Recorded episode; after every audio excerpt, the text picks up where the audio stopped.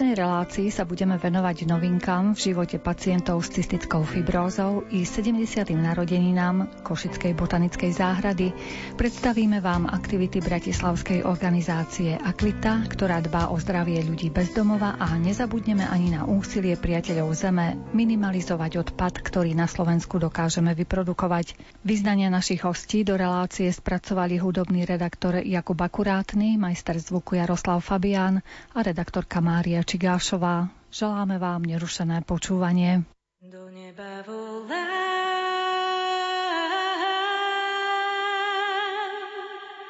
keď mám strach. Myslím na ten deň, keď dotkne sa zem našich tiel. Želám si len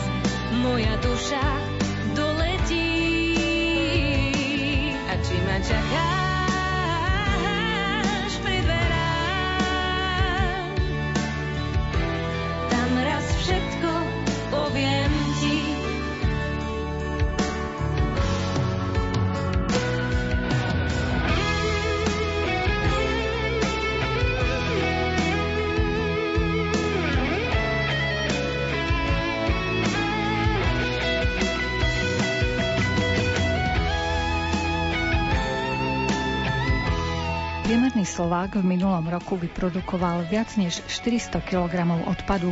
Najviac odpadu produkujú obyvatelia Trnavského samozprávneho kraja. Jeden občan v kraji vyhodí do koša v priemere za rok odpad samotnosťou až 570 kg. Najmenej odpadu vyprodukujú obyvatelia Košického kraja. Tam na jedného obyvateľa pripadá 340 kg odpadu. Odpad je problém, ktorému sa už 10 ročia venuje organizácia Priatelia Zeme, hovorí Branislav Moňok. My sa hlavne snažíme naučiť ľudí, že namiesto jednorazových vecí používať veci, ktoré sa dajú opakovane použiť. Takže nekúpim si jednorazovú žiletku, ale žiletku, kde budem buď tie žiletky, tie kovové, Brity by to Češi nazvali, iba meniť, alebo potom aspoň tie hlavičky a že ručka zostáva stále tá istá, alebo že snažíme sa naučiť, že keď rodinka sa chystá mať malé deti, tak nech nejdu do jednorazových plienok, ale nech používajú opakovane použiteľné, že namiesto jednorazovej hygienické vreckovky môžu používať platenú vreckovku, že namiesto jednorazovej fľaše môžu používať opakovane použiteľné fľaše napríklad na minerálky, na pivo a tak ďalej. Že existujú čapované spôsoby vlastne distribúcie všelijakých tekutín, takže vieme tam prísť našou sklenenou fľašou, do ktorej nám to načapujú a tú fľašu vieme používať opakovane.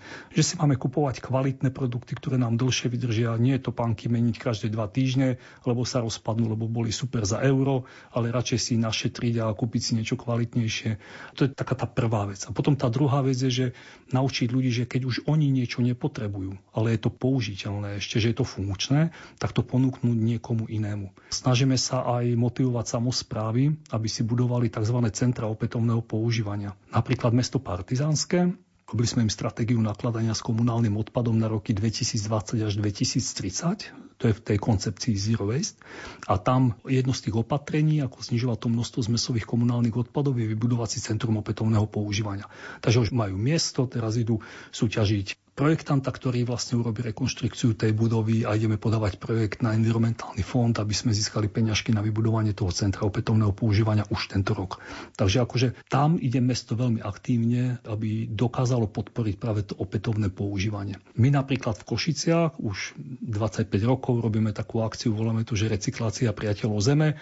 Ono to v podstate s recykláciou nemá nič spoločné, lebo je to presne taká výmena, ako keby burza, ľudia nosia použiteľné veci, iní si zase prídu a zoberú si. Za dobrovoľný príspevok nejaký, aby sme zaplatili ten nájom, ktorý máme a tam sa tou jednorazovou týždňovou akciou dokáže okolo jednej tony odpadu vlastne rozdistribuovať zase medzi ľudí. Ináč by to skončilo v odpade niekde v spalovni a takto sa to dostane medzi ľudí a používajú to ďalej. A nie sú to len, že sociálne slabšie rodiny, čo si berú, ale chodia tam mládež úplne. To už človek, keď zbadá, tak to už vie, že to je presne to, takí tí, čo nechcú mať také oblečenie, ktoré má každý druhý človek, lebo je to teraz móda, ale robia si takú vlastnú modu, rôzne kombinácie a je to úplne že úžasné. To, mne sa to strašne páči. Čaká to Košičanov aj tento rok, podľa vás? Či trošku nám tá korona skomplikovala? Trošku život? nám to skomplikovalo a už sa na to veľa ľudí pýta. Určite, keď sa to troška uvoľní a budú môcť byť takéto akcie a bude to celkom bezpečné, tak to zorganizujeme zase, lebo vidíme, že ten záujem Košičanov je.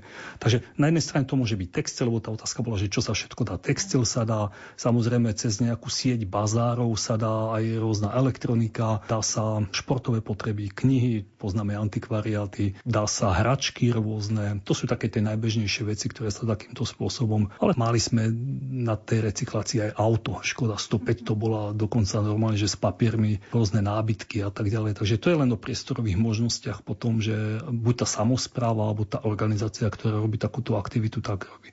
Ale potom sú samozrejme internetové stránky rôzne, kde sa to predáva. To je tiež jeden zo spôsobov. Akože nemusíme to hneď vyhodiť. Opýtajme sa, či o to nemá niekto záujem a ešte na tom môžeme aj niečo získať získať nejaké peniažky naspäť. Takže tých možností je strašne veľa, len treba na to myslieť, že keď to ešte je troška použiteľné, spýtajme sa, či to niekto nepotrebuje. A minule som sa bavil s takým pánom a veľmi taká zámožná rodina, ale jeho manželka má pasiu v tom, že to predáva cez internet veci, tak hovorí, že no to by ste sa divil, jaké všelijaké blbosti dokáže tá manželka ešte predať. a že ľudia o to majú záujem. Takže akože opýtajme sa pomôžeme tým životnému prostrediu určite. Možno tak v malom začať s tou výmenou v rámci rodiny. Samozrejme. Odrastú deti, posunúť ďalej bratrancom, sesterniciam. Ale aj troška, keď chodíme s otvorenými očami, tak vidíme aj sociálne slabšie rodiny v našom okolí a jednoducho sa ich iba opýtať, nebudete sa hnevať a mám tu niečo navyše, možno sa vám to zíde a možno sa im to naozaj zíde a možno to veľmi pomôže, možno sa veľmi potešia a môžu mať Vianoce kedykoľvek počas roka, myslím akože obdarovanie darčekmi. Takže môže to byť celkom zaujímavé vlastne pre nich a urobili sme dobrý skutok a nemusíme vždy len čakať, či nejaká charita vyhlási nejakú zbierku alebo niečo. Bežne sa v domácnostiach, keď majú deti, nachádza také obrovské množstvo hračiek, že tie deti to ani nemajú šancu sa s tým hrať, tak troška porozmýšľať nad tým. Samozrejme, či toľko potrebujeme, to je jedna vec, ale potom aj tie deti môžeme učiť, že pozri, že však s týmto si sa už nehral 3 mesiace, potrebuješ to autičko, tak keď nie, tak poďme, dajme to nejakému kamarátovi. A už aspoň robíme tú dobrú atmosféru, že sme niekoho obdarovali a naučme to tie deti. Pre tie deti to, oni sú schopné sa naučiť čokoľvek len my ich k tomu veďme, aby to bola každodenná súčasť ich života a to nie, opätovné používanie, predchádzanie vzniku odpadov, kompostovanie, triedenie. Oni to potom budú brať úplne ako samozrejmosť a keď budú v dospelosti, tak sa nad tým ani nebudú zamýšľať, že to je niečo navyše, čo musia robiť, lebo vždy to videli a vždy to robili a jednoducho to bude ako zavezovanie šnúrok alebo umývanie si zubov. Na tajnom mieste za riekou je čierna skládka na rekou. Raz som tam smútok odvliekol, zrazu je všetko čistá.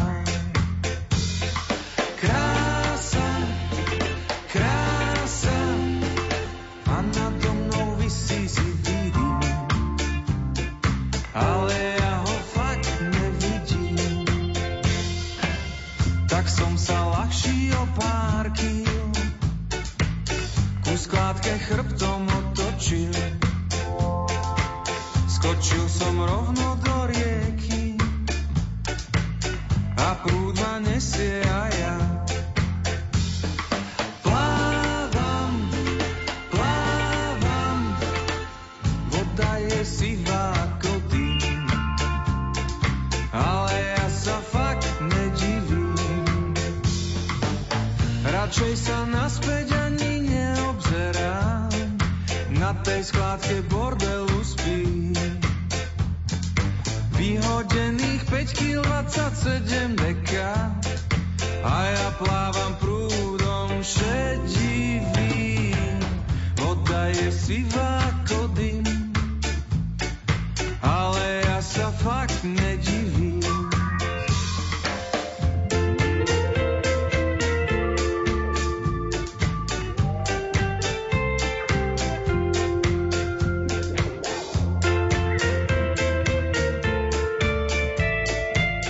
Asociácia cystickej fibrózy v rámci projektu cezhraničnej spolupráce s Ukrajinou zakúpila pre Košickú fakultnú nemocnicu prístroj Simeox. Ten slúži na odhlieňovanie dýchacích ciest pre každodennú respiračnú fyzioterapiu. Na klinike pneumológie a fyzioterapie sa lieči 23 dospelých pacientov z východného Slovenska. Rozprávame sa s predsedníčkou Asociácie cystickej fibrózy Katarínou Štepánkovou. Pacienti s cystickou fibrózou musia vlastne celoživotne robiť dýchovú rehabilitáciu každý deň, aby očistili pľúca od tých hlienov, ktoré sú husté, patologické, lepkavé a veľmi ťažko sa dostávajú vonku a vlastne tým pádom nemôžu ani celkom plniť tú očistnú funkciu, ktorú majú, keď je všetko v norme. A využívajú na to buď rôzne dýchové techniky ako autogénna drenáž alebo aktívny cyklus dýchových techník alebo rôzne také malé rehabilitačné pomocky typu flatter, pepmaska a kapela thresholdy, alebo len obyčajnú slámku s vodou. Hlavne deti, že robia bublinky, tak vlastne už si trénujú pľuca. A Simeox je taký nový prístroj s novou technológiou, ktorý veľmi efektívne pomáha vyčistiť vlastne pľúca od týchto hlienov, takže jednoducho niekedy je to len, že je tu niečo iné nové, ktoré im môže v tom každodennom boji s tými hlienmi pomôcť a dať im novú možnosť, ako túto rehabilitáciu robiť. Ale on je naozaj veľmi efektívny a vlastne celá tá technológia pomáha aj otvárať tie dýchacie cesty, pomáha zrieďovať hlieny a tým pádom o mnoho ľahšie sa dostávajú z pľúc vonku. A čo je hlavné, že je to prístroj, ktorý celý ten postup robí takým spôsobom, že sa neunavia, že ich to nestojí veľa námahy a že je veľmi napomocný každodennej tej úlohe očistnej. Tento prístroj, keď mám dobré informácie, zakúpila Asociácia cystickej fibrózy v rámci projektu medzinárodného. Áno, áno. Naša asociácia získala grant v rámci programu cezhraničnej spolupráce s Ukrajinou ENI CBC Huskrova. Je to už druhý grant z tohto programu, ktorý sme získali a v prvom projekte sme mali spoluprácu s Ušhorodskou detskou nemocnicou. V tomto trojročnom projekte vlastne máme spoluprácu s detskou nemocnicou Ivano Frankivsku, čo je už oblasť, ktorá je troška vzdialenejšia od Košic. A v rámci tohto projektu zakupujeme niekoľko prístrojov, jak do Košického centra CF v detskej nemocnici, tak aj v dospelej nemocnici v UNLP a taktiež na Ukrajinu sa nakúpi niekoľko prístrojov, ktoré sú potrebné či už na diagnostiku cystickej fibrózy alebo prístroje, ktoré sú potrebné na liečbu alebo na nejaký monitoring priebehu ochorenia. A zároveň robíme v rámci projektu aj niekoľko edukačných workshopov. Dneska prebehlo len také malé zaškolenie na tento prístroj, ale v oktobri plánujeme dvoj až trojdňový workshop, ktorý bude kurzom respiračnej fyzioterapie tu v Košiciach a na jeseň plánujeme aj workshop na Ukrajine, ktorý mal byť máji a ktorý kvôli celej tej pandémii sme museli presunúť a veríme, že sa ho na jeseň podarí zrealizovať.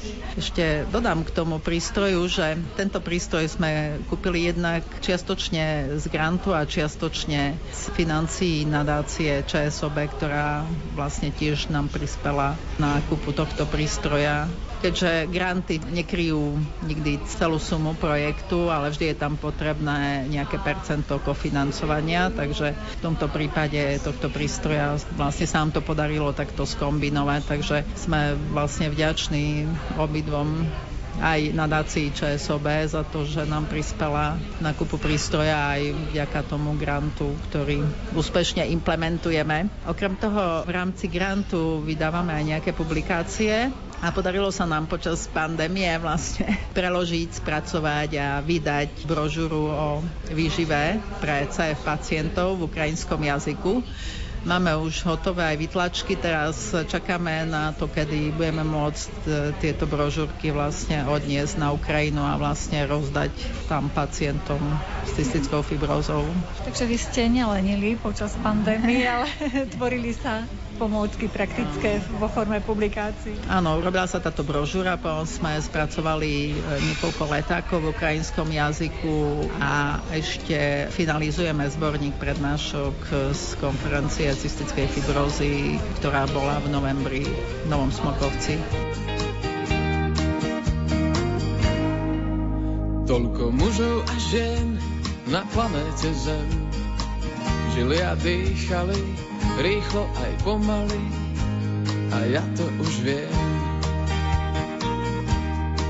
Na fotkách svetlo a tieň, prítomnosť na počkanie, na mostíku dôvery, možno sa osmelí.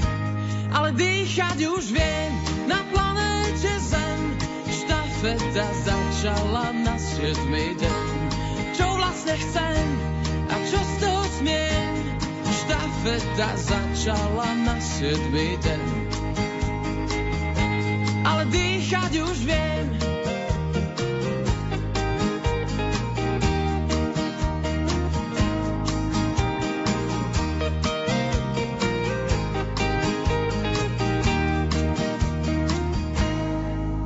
V Planéta Zem nezdávajú deň, kde bolo, tam bolo, chodím furt okolo.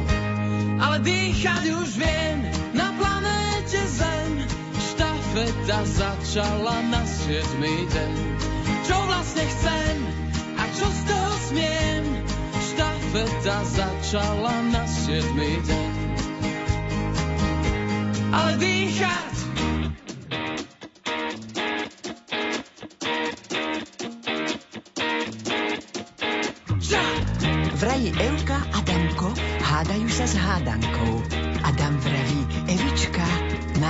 život je... Ale dýchať už viem na planéte Zem. Štafeta začala na siedmy deň. Čo vlastne chcem a čo z toho smiem? Štafeta začala na siedmy deň. Ale dýchať, ale dýchať, ale dýchať už viem na planéte Zem. Štafeta začala na siedmy deň. Čo vlastne chcem z toho smiem? Štafeta začala na siedmy deň. Ale dýchať už viem.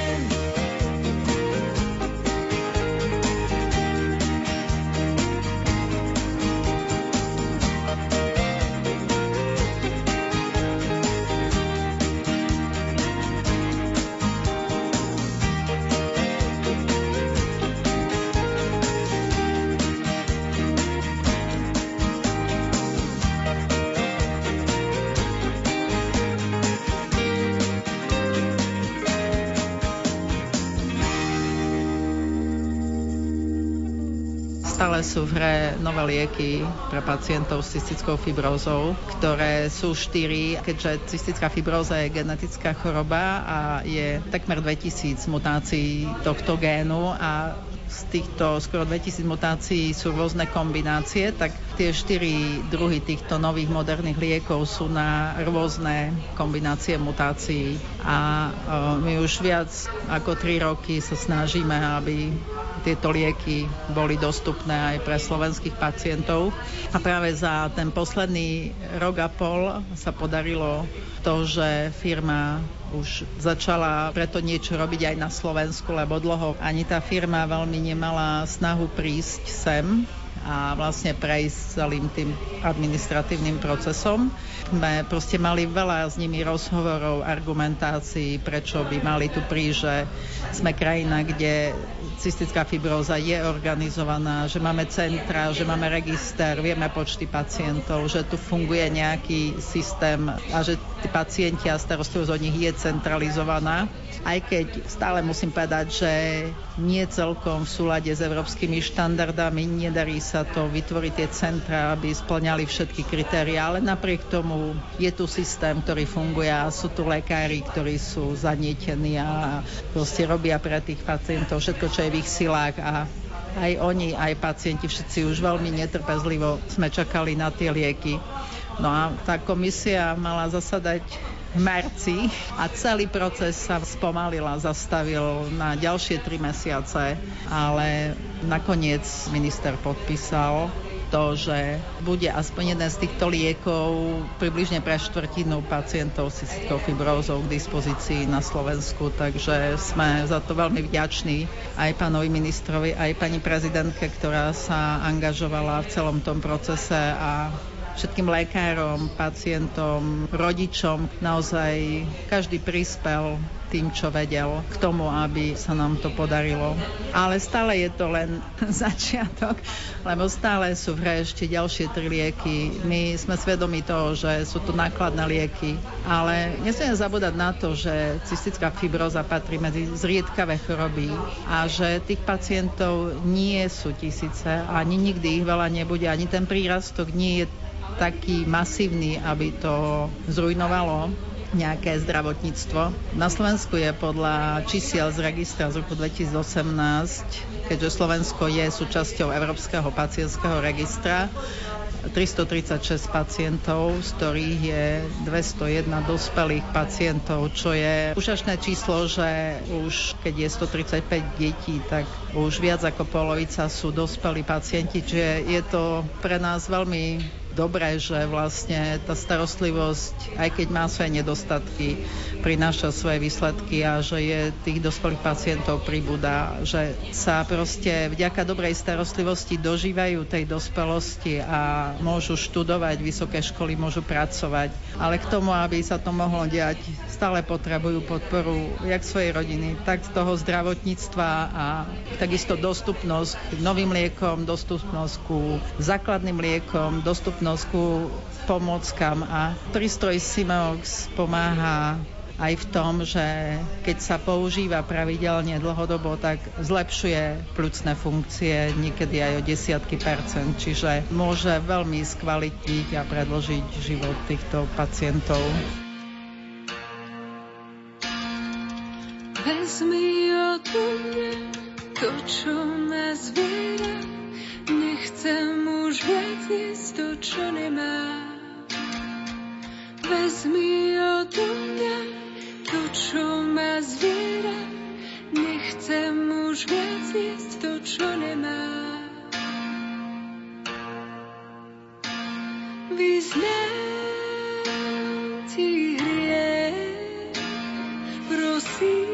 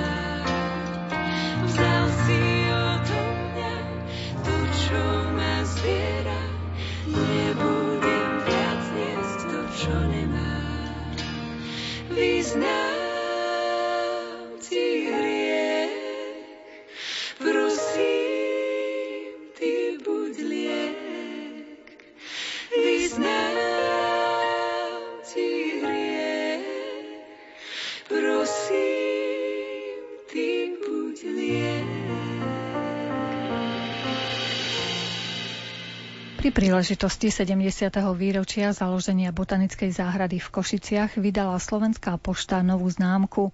Je na nej rozvinutý kvet magnólie veľkokvetej, ktorá rastie pri vstupe do areálu botanickej záhrady. Jej autorom je akademický maliar a dekan Fakulty výtvarných umení na Akadémii umení v Banskej Bystrici Igor Benca. Známka s magnóliou veľkokvetov má nominálnu hodnotu 2,80 eur a vyšla v počte 50 tisíc kusov.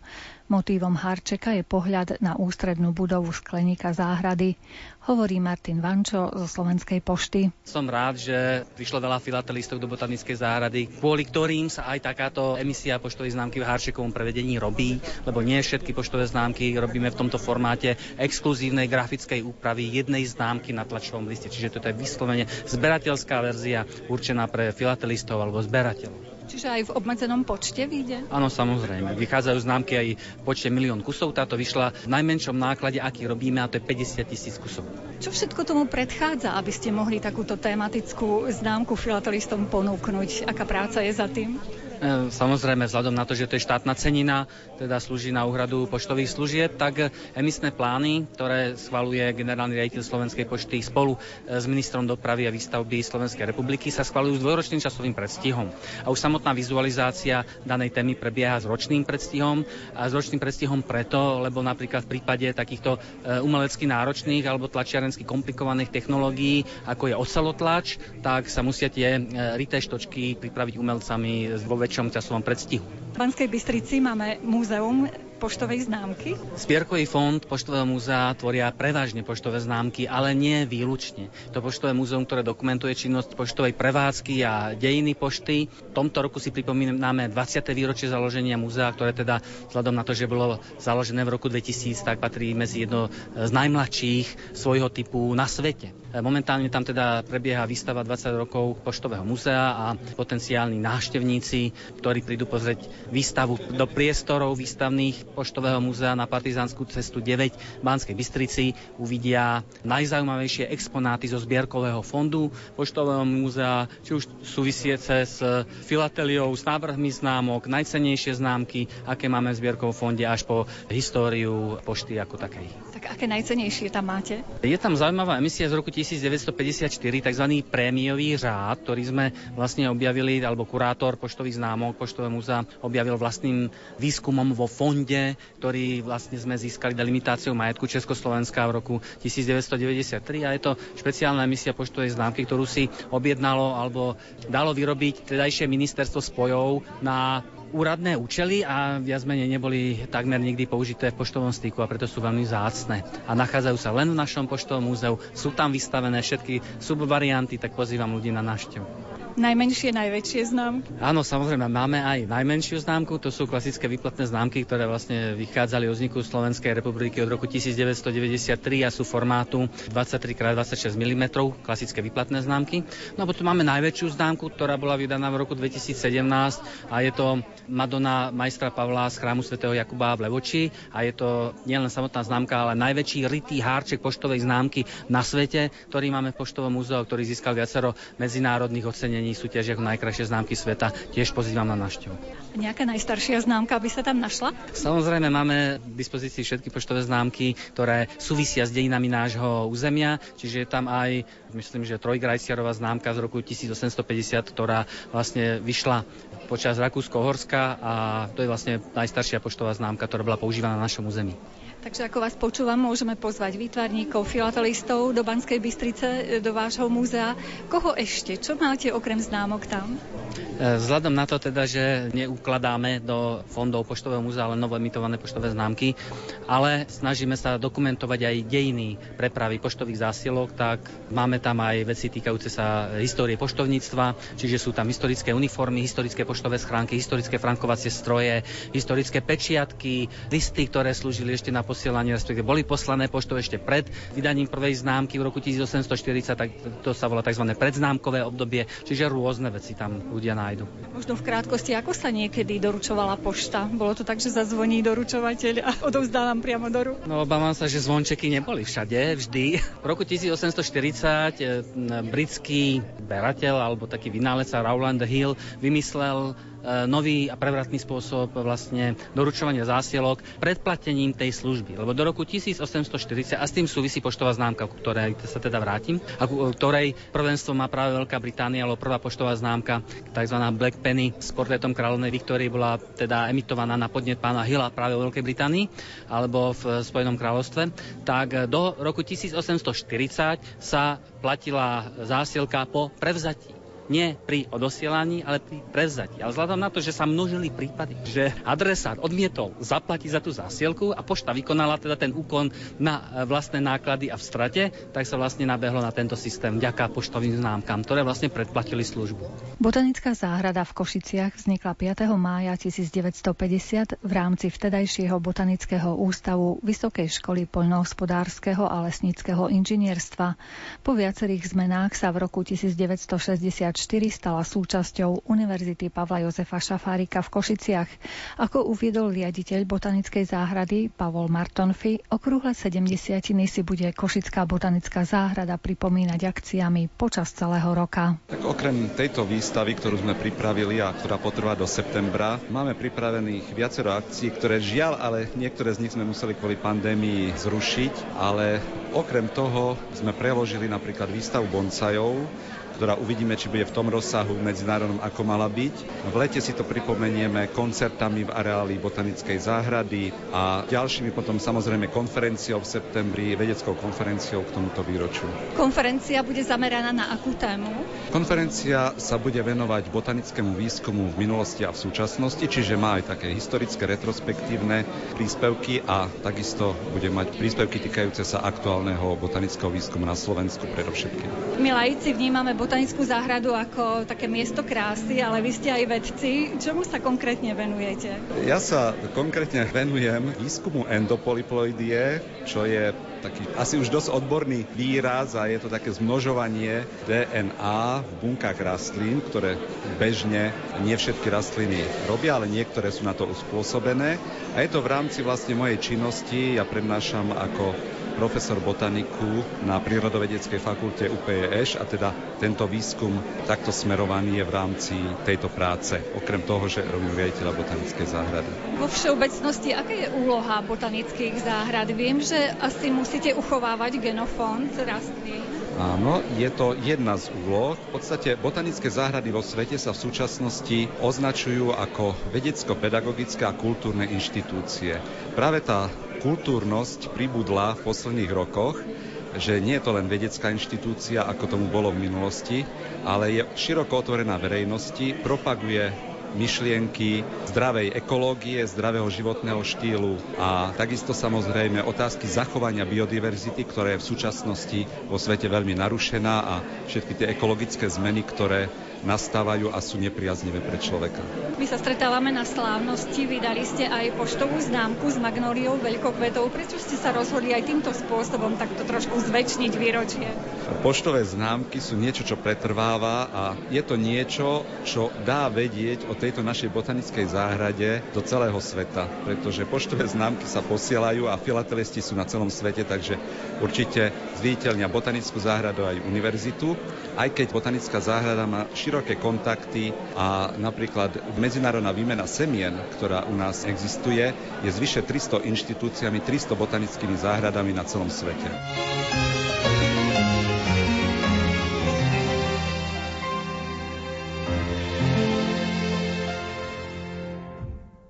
Tulipán na nábreží dievča vám predá svieži tulipán červený, tulipán, tulipán, rada predá srdce vám, ale nedá, vzal ho, vzal. Chlapec piesňou svojou vzal na oceán. Zakop pejku najmem trojku a ťa vyhľadám. Za kopejku, keď sa vrátim, kúpim tulipán. Tulipán do tvojej vázy, tulipán do tej oázy v podkroví, kde biele noci nevyzradia nás. Tatiana, úsmev tvoj, Tatiana, počkám. Hej, Táňa, počúvam, viem, že späť volám. La, la, la, la, la, la, la, la,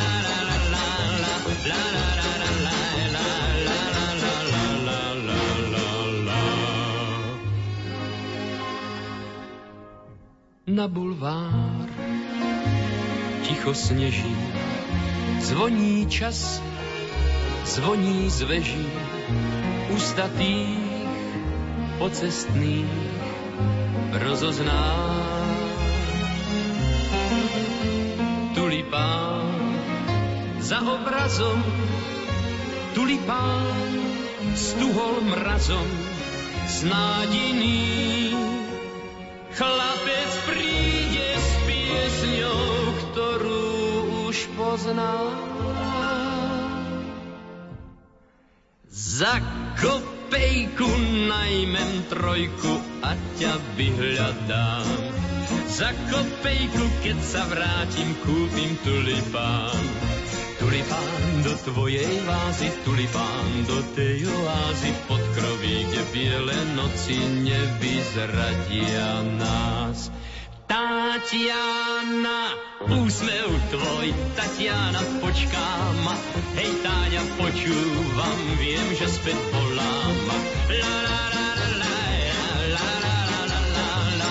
la, la, Štípe mráz, štípe biel, tulipán, osamelý.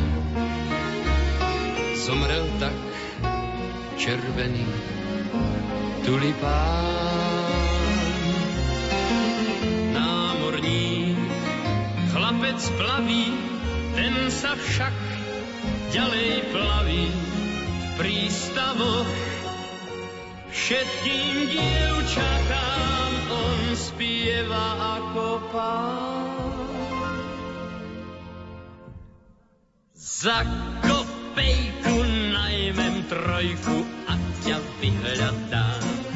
Za kopejku, keď sa vrátim, kúpim tulipán. Tulipán do tvojej vázy, tulipán do tej oázy pod kroví, kde biele noci nevyzradia nás. Tatiana, úsmev tvoj, Tatiana, počkám. Hej, Táňa, počúvam, viem, že späť volám. La, la,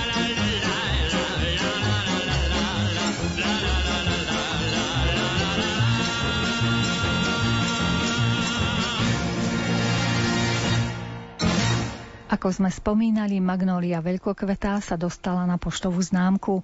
Rastlina krášli vchod do Košickej botanickej záhrady. Jej pestovanie nám priblížil Robert Gregorek. Dnes odznelo, že je istým unikátom v tejto zemepisnej šírke vidieť taký vzrastlý exemplár, ktorý po mnoho rokov potvrdzuje, že je tu spokojný, čiže Košická botanická záhrada má takéto dva exempláre ktoré je treba chápať unikátne. Preto nechcem ani nikoho obzvlášť navádzať na takýto náročnejší koníček. Počiatočné roky pestovania tejto rastliny sprevádzali špeciálne zásahy, zabezpečenie na zimné obdobie. Ja ako chlapec ešte pamätám, že to dokonca bola taká jednoduchá latová konštrukcia a rastlina bola obalená jutovinou jednak kvôli istému vytvoreniu mikroklímy, jednak kvôli zatieneniu proti zimnému slnku. Dnes to už našťastie nie je pravda, tieto rastliny sú tak pevne stavané a tak dobre usadené na tomto mieste, že bez akýchkoľvek vylepšení prekonávajú zimu bez poškodenia, ponechávajú si zelené listy, tie listy sa podobajú naozaj kožovitým fikusom a mnoho ľudí to zmiatne. Teraz v letnom období na rozdiel ostatných magnolí kvitne, čiže zároveň v olistenom stave ponúka aj efekt nádherných až do 30 cm veľkých bielých kvetov. Pôvodom z Floridy alebo z tých južných častí severoamerického kontinentu pochádzajúca drevina má svoje klimatické nároky, preto sa s ňou vieme stretnúť skôr niekde v Stredomorí, v severnom Taliansku, na najvýš v južnom Maďarsku. Má radšej oceanickejšiu klímu a v tomto našom vnútrokontinentálnom prostredí je naozaj vynimočnou. Z osiva dopestovaná rastlinka je po mnoho rokov veľmi chulostivá a vôbec by som sa neodvážil niekomu odporúčať jej pestovanie, jedine snať tomu, kto je ochotný čas svojho života obetovať zaisteniu základných podmienok, hlavne v súvislosti s prezimovaním. My sme ale za dobu pokiaľ sa staráme o túto rastlinu, dokázali vytvoriť nejaké odkopky, to znamená ponáraním spodných konárov zakorenené silnejšie už vyvinuté rastliny, vznikli a boli poskytnuté niekoľkým inštitúciám nám podobným. Pokiaľ viem, jednotlivcom sa veľmi nedarí, takže tí, ktorí ozaj nechcú mať niečo zložitého, tak nech sa do toho ani nepúšťajú. Naopak, ten, kto holduje takýmto raritám a bude ochotný nájsť príhodné miesto niekde chránené pred severnými vetrami a zároveň sa postará o to, aby v zimnom období na ňu nepieklo ostré zimné slnko, pretože ona naozaj, kým nemá dokonale prekorenené do hĺbky, tak stratenú vodu v dôsledku odparovania nemá čím nahradiť počas zimných mrazov. Takže je to trošku náročnejšie, ale takýto unikát niekedy stojí aj za podobné úsilie. Škoda, že nemám aj video zložku v rozhlase, lebo vidieť kvety, ktoré majú a zdá aj 30 cm, možno aj viac, sú nádherné. No a práve pri príležitosti dnešného krstenia známky, oslavách 70. výročia založenia botanickej záhrady v Košiciach sme vystúpali aj vyššie do koruny, aby sme tieto nádherné kvety vedeli sprístupniť na dotyk, na pohľad a hlavne na vôňu. Možno, že ani my sami sme si neboli vedomi, ako nádherne tento kvet vonia a ako je atraktívny pre včely. Čiže sme sa pohádali so včielkami priamo v korune, ktorých aj 30 bolo v jednom kvete a naozaj sme si odobrali len tú malú časť, aby to mal každý možnosť posúdiť na blízko.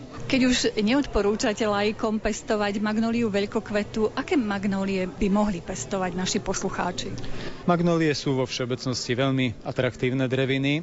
Tie najbežnejšie pestované patria do jedného hybridného druhu Magnolia solangeová, ktorý vznikol ako taký spontánny kríženec medzi dvoma predchádzajúcimi druhmi a teší sa asi najväčšej obľúbe. Tu sú tie veľké, najčastejšie bielorúžové kvety, ktoré na jar ešte pred olistením máme možnosť častokrát v našej krajine obdivovať a patria k tomu najatraktívnejšiemu, čo sa môže v záhradkách objaviť.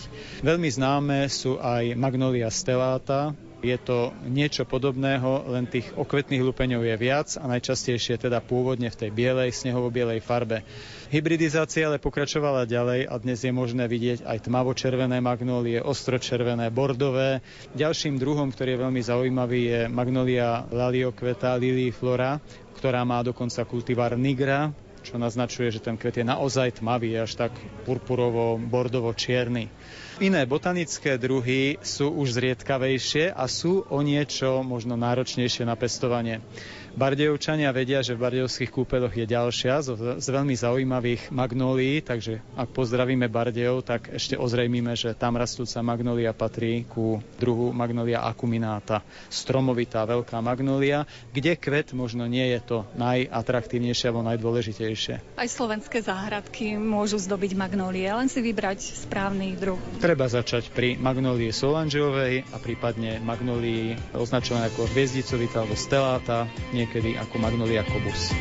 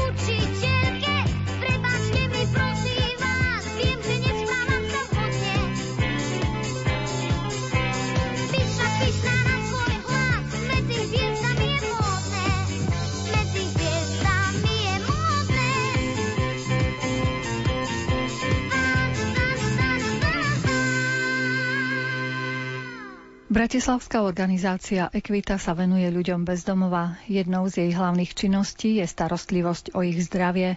Equitu tvoria lekári, medici, zdravotné sestry a predovšetkým množstvo dobrovoľníkov. Rozprávame sa s lekárkou Michálou Kostičovou. Táto korona kríza ako keby zmobilizovala to dobrovoľníctvo. Naša organizácia sa volá Equita, my už dlhšie, už druhý rok vlastne pôsobíme na báze dobrovoľníctva a tiež sa venujeme zdravotnej starosti v Bratislave, zdravotnej starostlivosti ľudí bez domova, chodíme do terénu no a tiež v podstate takýto štýl práce. A bol dosť problém pre to koronakrízou zohnať tých dobrovoľníkov, ale nie preto, že by nechceli, ale vy nemáte vlastne ako tie linky na tých ľudí. Čiže ako náhle príde nejaká kríza, nejaké nešťastie, sa tí ľudia spoja nejakým spôsobom, čiže vy ich máte zrazu k dispozícii a zrazu zistíte, však keď na budúce pôjdete, ja sa určite pridám, určite mal že my sme získali tým pádom s touto ako keby nešťastnou situáciou, tou krízou, akože taký púl tých e, ľudí, ktorí sú, a to sú aj lekári. Áno, máme aj lekárov. Tuto vidím takú inšpiráciu pre našich košických medikov a dobrovoľníkov. Tiež by mohli takúto skupinu vytvoriť, ktorá by sa venovala týmto ľuďom bez domova. Áno, v Čechách je ešte aj taká skupina, sa to volá Medicína na ulici, ktorí sa naozaj že organizujú sami. Čiže áno, tá príležitosť je, čiže aj kvôli tomu nás sem zavolali, že aby sme jednak ukázali, akým spôsobom fungujeme, akých ľudí máme, ako sú zapojení, čiže určite toto je teda priestor a myslím, že mnohých by to oslovilo. Viacerí ľudia chcú nejakým spôsobom pomáhať. Keď ste si pozreli tú situáciu medzi tými ľuďmi, aké odporúčania sa vám hneď vynárajú v mysli? Čo by bolo tak akútne, čo najskôr urobiť, aby sa ich zdravotný stav nezhoršoval alebo prípadne aj zlepšil? Už dlhodobejšie toto riešime aj snažíme sa to presadiť, ako máme aj také, že advokačné aktivity. Jedna z vecí je naozaj to fungovanie toho nášho zdravotného systému je. Žiaľ, sú to také administratívno-byrokratické prekážky. Čiže u nás je veľa ľudí dlžníkov na zdravotnom poistení, pretože vypadol z toho systému. Čiže on nie je schopný prísť pravidelne na úrad práce, lebo to je podmienka, aby ste mali to poistenie, musí odpracovať tie verejnoprospešné. Ale ľudia z rôznych zdravotných iných dôvodov, čiže on vypadne a tým pádom je dlžníkom. Tým pádom on vôbec nemá nárok len na to, že ho a záchranka odveze alebo ide na centrálny príjem, čiže to je jediný spôsob, ako sa dostane k lekárovi. A ďalšia vec, mnohí sú tu z iných oblastí, kde majú prihlásené trvalé bydlisko. Čiže napríklad všeobecný lekár vždy funguje tá rajonizácia. Čiže u nás máme napríklad, možno zo skúsenosti v Bratislave, mnohí ľudí, ktorí prišli z východu. Prišli za prácou, prišli, oni stále sa zostali na ulici, ale oni stále majú toho všeobecného lekára vlastne tu na východe a ich nezobere od nás. Čiže už keď zavolá lekárka a povie, že máme tu človeka na ulici, tak vieme vybaviť. Ale je to naozaj na tom, ktorý lekár chce, zobere si ho, napriek tomu, že to sú aj ľudia s poistením. Už keď máme dlžníkov, to je veľký problém, ale dokonca aj tam sa dá ešte, keď ten lekár veľmi chce. A čo my teda hovoríme to, a už keby sme to analyzovali zo zdravotného, ekonomického, verejného zdravia, vždy tá prevencia, tá prvá primárna starostlivosť je akýmkoľvek spôsobom viac prospešnejšia, čiže není debaty o čom, len žiaľ, ako týmto systémom tí ľudia vlastne sa nedostanú k lekárovi. A tá pouličná medicína existuje v niektorých štátoch, že ju využívajú a prispieva vlastne k tomu zdraviu ľudí, ktorí stratili domov. Áno, áno, práve túto z Košic, Lenka Vachnová e, z tej organizácie Dedo, ona vlastne bola v rámci Fulbrightového štipendia v Bostone, čo je taký bostonský program pre ľudí bez domova, čo sa týka zdravotnej. To je naozaj neuveriteľne prepracovaný program. Paradoxne je to v krajine, kde to poistenie je na báze toho súkromného poistenia, ale oni z rôznych iných zdrojov, čiže nemôžeme si brať inšpiráciu z toho systému, ale môžeme si brať inšpiráciu z toho, ako vlastne reálne v praxi funguje tá pouličná medicína. Čiže to je napríklad príklad z tohoto Bostonu. My máme napríklad študentov z Nemecka medicíny, pomerne teraz veľkú skupinu a tam sú špeciálne kliniky pre ľudí bez domova, ktoré sú interdisciplinárne. Je tam lekár, je tam sociálny pracovník, psychiatr a sú na jednom mieste a naozaj je to človek alebo lekár, ktorý sa venuje tejto skupine a má vlastne ambulanciu pre ľudí bez domova a v podstate funguje ako taká klinika pre ľudí bez domova. Takisto v Grécku máme tu zdravotnú sestru, ktorá v utečeneckom tábore na Lesbose pôsobí a tam práve sme sa rozprávali, tam existujú zase sociálne kliniky pre takýchto ľudí, ktorí si nemôžu dovoliť alebo vypadli zo systému, ale Grécko je tiež príklad krajiny, kde nie je celkom taký ten štátny systém. Je to také, že veľa sa prepláca z vlastných, ale paradoxne v týchto majú potom preplácať financované tieto systémy. Ale Nemecko je tiež veľkým príkladom toho, že sa až čudujú, že predsa ten človek, ktorý to najviac potrebuje, prečo to u nás nemá, no tak hej, tak aj my sa čudujeme. Ešte sú nejaké také základné veci, ktoré treba riešiť v súvislosti s ľuďmi bez domova z vášho pohľadu zdravotníkov? No, ono to je prepojenie zdravotnej a sociálnej oblasti, čiže naozaj my hovoríme, naše také logo je vlastne, že zdravie má domov. Čiže bez toho, že má človek nejaké stabilné bývanie, kde sa cíti bezpečný, kde má všetko, čo potrebuje, vy nemôžete riešiť zdravotný stav. Čiže ako tá liečba je to, že aby tí ľudia mali vlastne kde bývať bývať, čiže tá bytová otázka, čo sa ukázalo aj pri tejto koronakríze, kde vlastorastne celou touto epidémiu sa viedlo to heslo zostaň doma čo keď poviete ľuďom bez domova je vlastne nesplniteľné. Takže toto bola prvá, ktorá nie je doriešená. Čiže naša taký cieľ aj najbližších e, stretnutí, našťastie už máme možnosť aj na ministerstve zdravotníctva, ministerstve práce toto riešiť, je vyriešiť túto otázku, takzvané, my to nazývame preventívne bývanie, čo zase paradoxne tá korona kríza tomu napomáha, že vidíme, že naozaj tí ľudia, keby mali možnosť niekde byť v karanténe preventívnej, tak ako je to vlastne ochrana aj voči ich zdraviu, ale aj verejnému zdraviu. No ale ale platí to aj ďalej pre vôbec ich zdravotný stav. Čiže ak má človek naozaj kde bývať, tak potom samozrejme to sú naozaj, čo som hovorila, tie amputácie, to je výsledok toho, že ten človek proste zostal na ulici a skončilo to tak, že zostal na vozíku. Čo vás inšpiruje k tejto práci dobrovoľníckej? Ja som vysokoškolský učiteľ, čiže ja som zavretá na fakulte. Prvá vec ja naozaj učím na ústave, ktorý sa volá sociálne lekárstvo. Čiže táto téma tých zraniteľných skupín a sociálnej a zdravotnej starostlivosti, to je vec, ktorej som sa venovala, ale akademickým štýlom. Ja som zistila, že to sa nedá, že čo musím, musím sa ísť pozrieť, ako to reálne funguje. Čiže som sa spojila, to nie je ani dlho, asi naozaj dva roky. Vyhľadala som ľudí v Bratislave, čo som poznala a nejak sa to človeka nabalilo a zrazu som zistila, že mne to dáva prínos jednak aj taký osobný, že človek, keď pomáha druhým, má dobrý pocit, že pomohol nejakému človeku a vidí teda reálne nejaký výsledok. A ďalšia vec je aj tých študentov vieme zapojiť, čo už hovorili viacerí, že priestor tej dobrovoľníckej činnosti až taký nie je v rámci napríklad u nás na lekárskej fakulte, že mnohí by chceli ešte niečo navyše, čiže to je ďalšia vec a takisto tá téma, ktorá sa prednáša, človek, ktorý má s tým skúsenosti, vie viac priblížiť potom tú problematiku. Od všetkého zlého, od toho, čo sa dá aspoň bielým snehom prikry moju tvár od každého smútku, každej samoty, od nepriznanej lásky, od chvíľ, keď chýbaš ty. Ochraňuj nás, Pane, ochraňuj nás, jediný Pane, ochraňuj nás, Pane, ochraňuj nás, jediný Pane.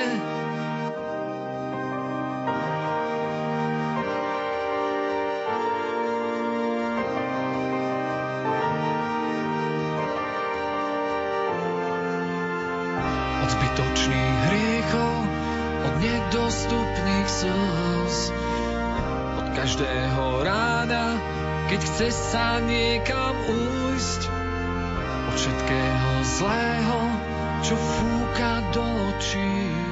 V scenári dnešných vyznaní je už len záverečná pesnička. O chvíľu odovzdáme štafetu ďalšej relácii Rádia Lumen. V repríze si dnešných hostí môžete vypočuť ešte raz a to v sobotu o 14. hodine. Reláciu pripravili Jakub Akurátny, Jaroslav Fabián a redaktorka Mária Čigášová. Ďakujeme vám za pozornosť a želáme vám pekný deň.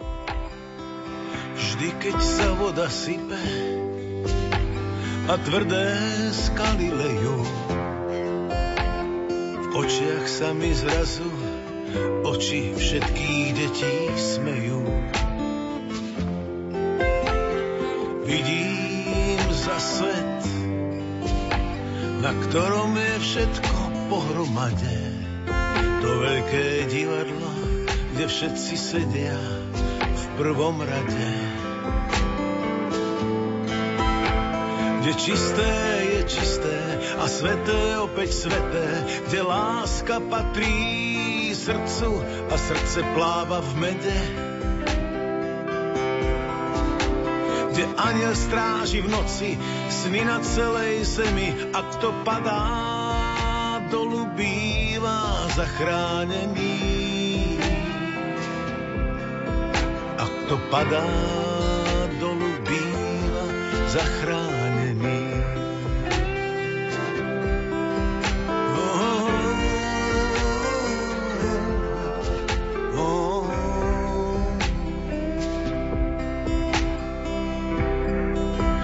To za svet, na ktorý som prišiel, čomu som stále ďalej a k čomu stále bližšie. Z novín sa na mňa, na mňa Albert Einstein smeje, ako by vravel, čo bolo, nebolo, čo je, to nie je.